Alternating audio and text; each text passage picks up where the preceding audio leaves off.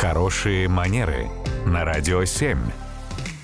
Татьяна, рада вас приветствовать. Доброе утро. Доброе утро, Татьяна. А, Часто такие вопросы возникают, в том числе и у наших слушателей. А, Что делать, если попутчик в поезде, ну или, я не знаю, не обязательно в поезде, где-то в общественном транспорте, навязывает свое общение? Не знаю, таксист с тобой вдруг начинает говорить. А это хороший вопрос, потому что действительно многие попадают в подобную ситуацию. И я даже знаю, что время от времени рекомендуют, например, выбрать ответную тактику и попробовать напасть на человека в ответ, потому что лучшая защита это нападение, напасть словесно и тоже завалить его в ответ какими-то фразами, словами, ну то есть самому стать внезапно очень навязчивым и активным собеседником, и тогда вроде бы у того визави просто автоматически отпадет любое желание продолжать свою коммуникацию. Спросить, какая у человека зарплата. А, ну, пример, да, что-нибудь задать бестактный вопрос. Но на самом деле я бы этого не рекомендовала. Это скорее про плохие советы, потому что, ну, к этикету это имеет очень слабое отношение.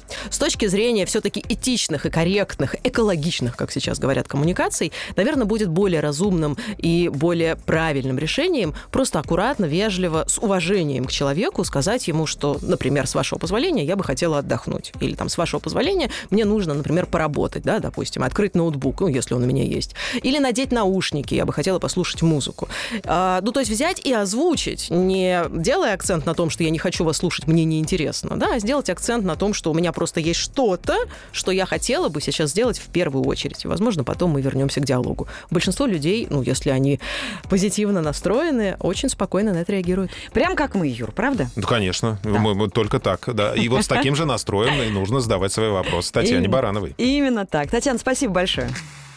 Радио 7.